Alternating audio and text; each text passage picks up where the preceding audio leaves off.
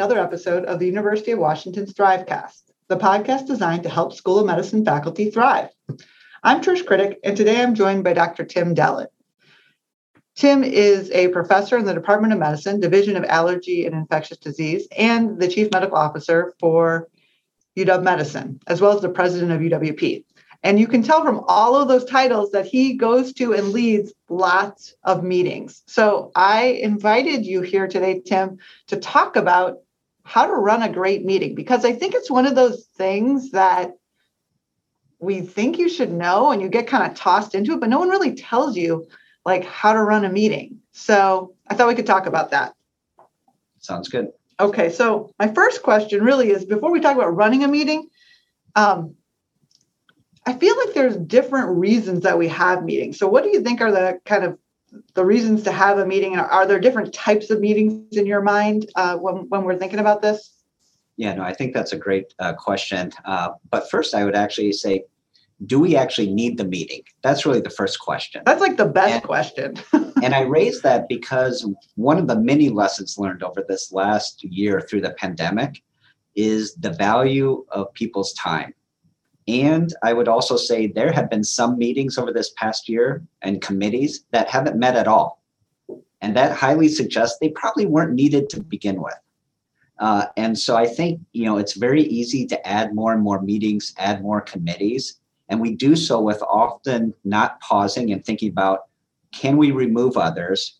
Can we do this more efficiently? And I really think as we recover from this pandemic, we really have to focus and relook at our overall meeting structure. Now, with that said, I do think of meetings in kind of different ways. There are some meetings that are purely informative. There are some meetings that you need to seek approval, particularly board meetings. Mm-hmm. Uh, and there are also, I think, at the heart of many meetings, you want to be able to engage key stakeholders. Mm-hmm. Um, but there are different flavors of meetings uh, depending on what those underlying goals may be.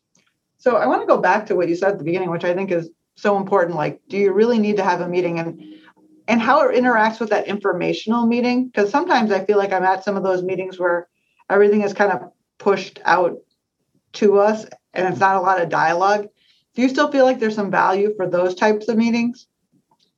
I personally think those meetings are much less effective. Mm-hmm. You know, especially if on a regular basis they're only pushing out information, mm-hmm. then I think there are other ways to do that may, that may be a better use of individuals' time.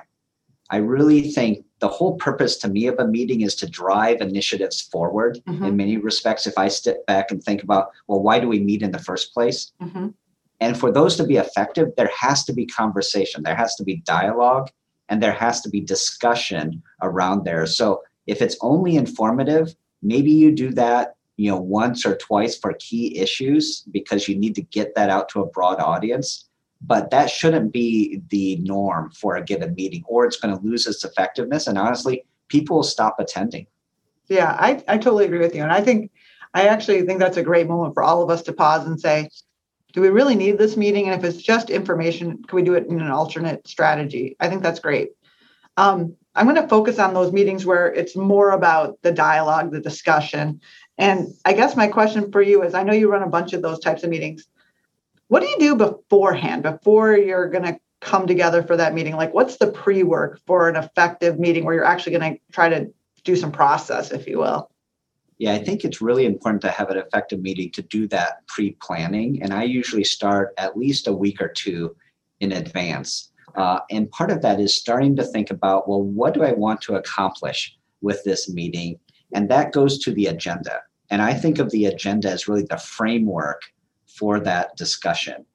And so thinking about what are those topics, how they relate to one another in terms of the order, mm-hmm. who are the best individuals to invite to discuss those given topics. Sometimes they're members of the committee, as an example. Other times you may want to bring in guests. And particularly with the guests, you want to get a hold of them earlier so that they can block out time on their calendar, make sure they're available, make sure they have time to prepare because mm-hmm. no one likes to be asked last minute. And you also want to have the materials ideally available for the members of the meeting to review in advance. because I think if you can review the meeting materials in advance, then you can have a discussion as opposed to having to go through everything in detail, uh, for instance, with slide presentations or documents. And so there's a mix there, but the pre work really is important to have an effective meeting. So I want to go into some more granularity on that for folks who are kind of doing their first times leading meetings. So I totally agree with you on the like giving people materials in advance so they can read in advance. I'm a better meeting participant when I can do that for sure. So what do you think is a reasonable time frame? Like how much time do you give people? Like push out the materials a day before, 2 days before? a week? I think at least uh, a couple of days uh, before. I mean, in an ideal world, for some board meetings, we really try to get them out a week ahead. Mm-hmm. That's tough sometimes because people are always trying to get last minute updates uh, in place. But I think if people have at least uh, two to three days at a minimum to be able to read them, I think the day before is tough because you don't know someone could be in clinic all day or in the OR or just be in back to back meetings and not have a chance to look at that material. So trying at least a few days in advance, if not greater time. Yeah. Okay. I think that's a great pearl. And then when you obviously lots of meetings we invite other people to come present or discuss or be a part of a discussion. What do you think is a reasonable time frame for giving people notice about inviting them to a meeting? I try to at least two weeks. I just think people's schedules are so busy uh, and if I know even further ahead, sometimes I'll plan a month ahead, you know, for regular board meetings. Yeah. Um, but I, I, think at least two weeks. Okay. I think that's a good rule of thumb too. Um, I want to go back to the agenda. Um, you said kind of you try to figure out like who's going to talk when and what how how you know what the sequence is. Are you a type of person who puts on the agenda how long a given part of the conversation is going to be? Like I see some agendas that say like 8 to 820 this 820 to 845 this do you are you that style or not you know that was not my normal style i will fully admit i have inherited some meetings where that was the tempo and so i have continued that i mean i think in some ways it's helpful to have some general guidance because time management is an important component of running the meeting um, but i don't i don't necessarily hold myself to that meaning that if there's really rich discussion on an important topic, I'll extend that off. And you know, honestly, sometimes you have to start thinking about what are those topics down the road that I can hold for the next meeting, because I I never want to cut off really rich dialogue on an important topic, and I'd rather allow that to breathe a little bit more as mm-hmm. opposed to rushing through things solely to stay on that very strict and rigid timeline. Yeah, I 100% agree with you. I, I like to have a rough idea, and sometimes I put times in, sometimes I don't. But I totally agree with being able to say, you know, we're going to blow it up because this is an important conversation that we need to keep having. Um, so, kind of making peace with that one beforehand, I think, is a good thing in general. I, I completely agree. And I will just tell people that sometimes when I'm running a meeting. Okay. Is there anything else that you do as pre work before the meeting other than kind of come through, get through your agenda, get materials out, and get the folks ready? you know, I I don't like to be surprised, uh, and so um, when there are controversial topics or ones that I know are going to have multiple views of opinion, and in particular, if I have a sense of key individuals who may have certain views and also maybe key influencers within that meeting, mm-hmm. I may reach out to them in advance just to better understand their position not to convince them of anything, but really just to better understand so that as I'm facilitating that conversation, it just helps me in navigating that particular topic.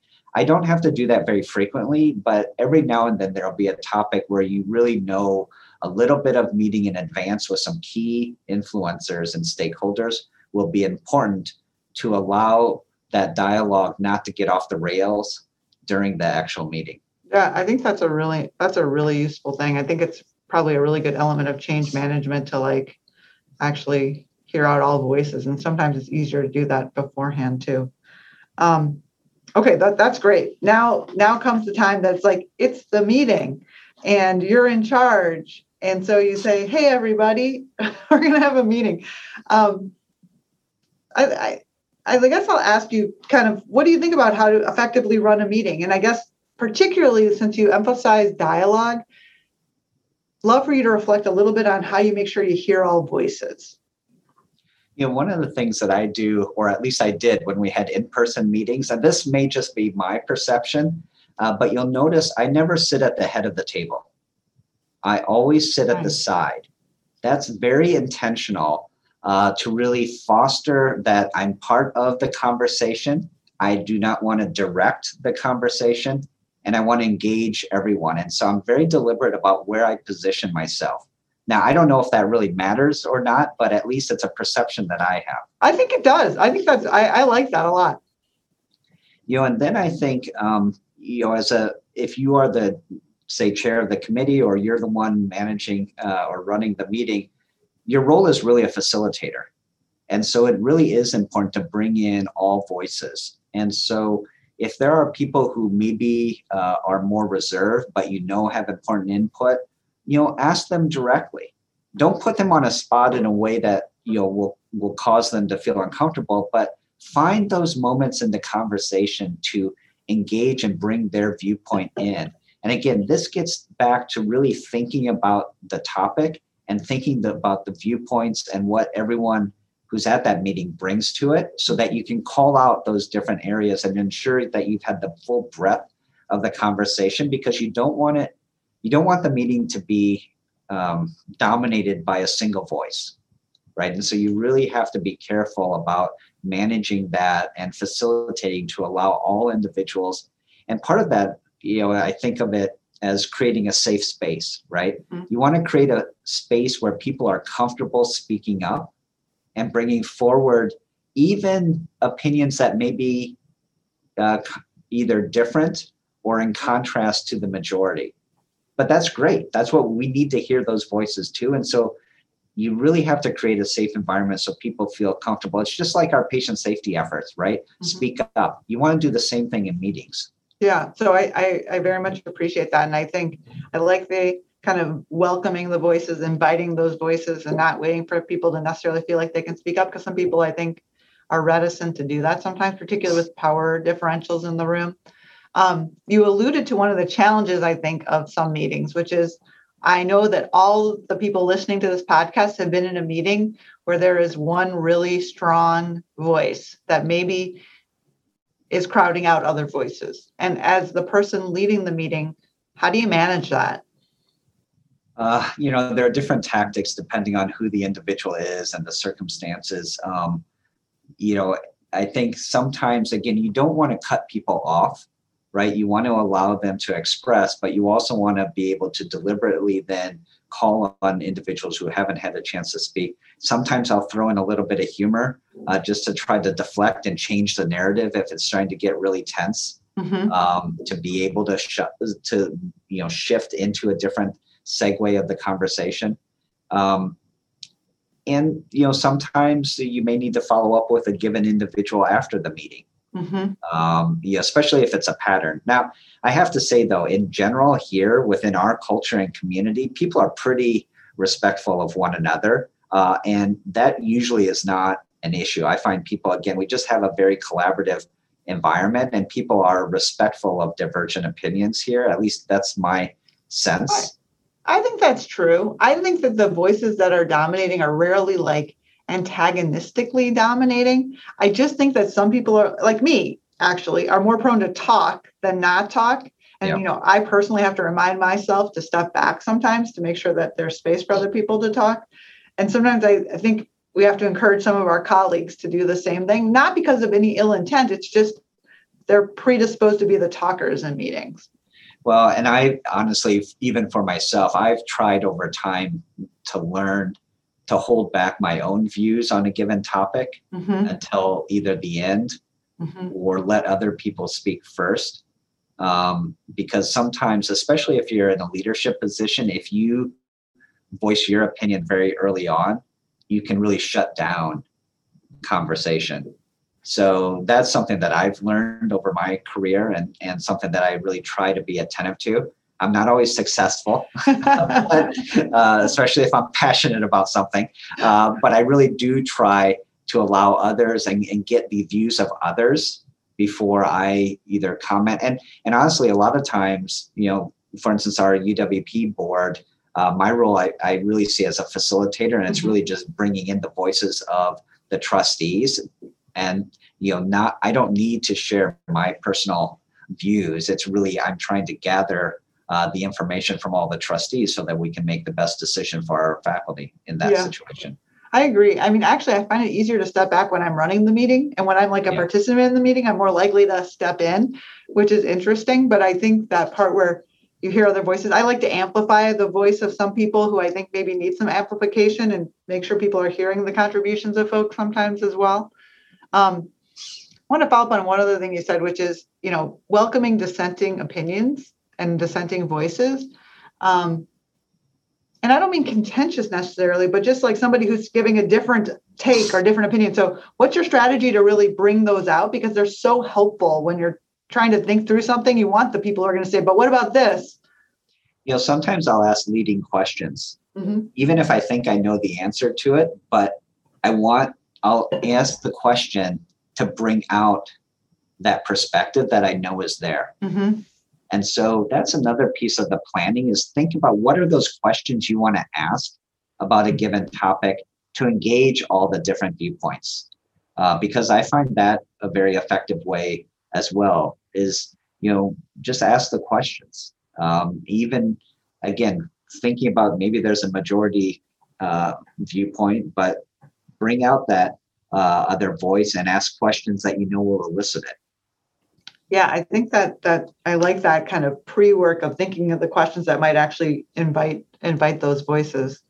Um, we talked a little bit about time management and sometimes saying, okay, I'm going to let that stuff go. But do you do anything else to try to stay on track when it's not that you have to stay involved in this discourse? Because sometimes conversation could just go on and it maybe isn't really advancing I the, the topic. it's important to stay. I try to start on time Mhm. uh, as best we can, and I always want to end on time. And we can talk about what end time should be in the world of Zoom. Uh, but I think starting and stopping on time is important. Keeping track of the time during the meeting so that if you expand in one area, maybe you contract in another. And when I'm facilitating a meeting, even if it's a two hour board meeting, I'm thinking of every agenda item as I go through here and thinking about where I, I push, where I contract, uh, and how I manage that time so that we end on time or early. Um, and so I think that time management and keeping an internal clock Mhm. uh, is an important skill set uh, Yeah. in being effective. so you're thinking about all the time and you're kind of playing with this, the, the the spaces which i i really i, I agree with that and i i do the same um, one more question before we talk about zoom and i just want to amplify start on time end on time i love that i when i was a early faculty member one of my bosses was jeff drazen and he used to say trish you're rewarding the tardy by not starting on time which i found very entertaining and yet the principle of it is right. People show up, start your meeting. Um, before we talk about Zoom, one more question, which is do you end with action items usually, or how do you wrap it up? How do you close a meeting? Do you do anything particular at the end? You know, it depends. Uh, often there may be on each subset of the meeting, right? Okay. The different agenda items may have their own subset. I do think that's a good thing to do is that to uh, summarize the discussion that has occurred Mhm. whether it's okay this is you know sometimes it's moving to approve a given element after discussion other times it is going to be okay here are the next steps or here's what i heard Mhm. Anyone else hear anything else um, and make sure you've captured that. Because again if we go back to why we have the meetings in my mind it's to move initiatives forward. And so you always want to be thinking about as i come out of this meeting what are those to do's Mhm. uh, for me or for others who are in the meeting so that we can continue to move things forward? Because you know meetings often maybe you have once a month right? But you can't change or manage a project simply within the meetings yeah. it's the work in between the meetings and so you need to identify what are those steps we're going to do over this next short period of time or long period of time to continue to move things forward I think that's super helpful for people to hear that it's really like the meetings are the checkpoints, but the work is happening in between. So having those action items or the summary of what was heard and what we're going to do next is really important. Um, okay, Zoom. We have been on Zoom a lot, you and I and many other people. Um, two questions about Zoom. One is, is it different on Zoom? Are there things we have to attend to differently on Zoom when we're having a meeting? Yeah, I think it's, um, you know, I think all of us have gotten pretty good at it now, unfortunately, over the past year. But early on, it was a little more challenging because you, for me anyway, I still want to be able to see everyone's face, mm-hmm. ideally, mm-hmm. right? So you have to adjust. Are you looking at the gallery or are you just looking at a few individuals? Sometimes I'll have the participant list up so that if you're looking for hands that are raised, mm-hmm. right? So it's a little more difficult to find those cues mm-hmm. so that you don't miss when people want to, you know, participate in the conversation. Yeah. Um, so you have to be, I think, a little more intentional with Zoom to really watch and make sure that you've brought everyone in. Uh, and again, unfortunately, we've had a lot of practice over this, and in some ways, Zoom has been a positive. Uh, and again, I know many people don't say that, but when you think of a system as large of ours with people all over the place, mm-hmm. there is some value to be able to bring totally. people together without having to commute a half hour to get to here and there, right? And so there are some positives there. Now we've completely lost our restroom breaks, uh, which is a huge negative uh, of Zooms. Uh, so, uh, you know, it's a plus and a minus. Yeah, no, I agree. I think that the part about bringing people together more easily is actually a plus. And I think you do it really nicely of kind of keeping track of people by seeing their faces and watching hand raising or whatever the different features are. So I think you're particularly good at that. Um, I cannot stand that we go back to back, as you know. So, what do you think about ending Zoom meetings early? Or maybe we should end all meetings a little early and give people yeah, a, no, a break. I agree. It seemed like when we were in person, that we used to, in general, end meetings 10 minutes early, right? In part because you had to have time to walk, and that was when you could use the restroom. Uh, but you know, now unfortunately with Zoom, things have changed to now we're using the full hour, and often they're back to back. And I I do think that that is one of the things that you know we could put some really guidance around how to run a Zoom meeting or any meeting, and you really should end 10 minutes early uh, just to allow people to have a little bit of a break, even if they physically don't need to move, just to reset their mind for the next meeting. Mm-hmm. It's really hard if you're thinking in one direction for 60 minutes and then you have to pivot to the next meeting and shift to a totally new topic. It, I think just having a little bit of a pause in between there allows you to just kind of take a deep breath, reset yourself, and be ready to engage in the next session. And I and I think that is something that we can change, uh, even in the world of Zoom. Yeah, I, I 100% endorse that. You heard it here for, you heard it here first, folks. 50 minute meetings. Like I think that break is so important, particularly if it's in any way contentious meeting. Man, you really need a little bit of a break to kind of enter the next space the best you can, really. Yeah. Um, okay, I do have one last question minutes or follow up? Do you send something out after every meeting that you have, or do you send some kind of summary? What do you think about that?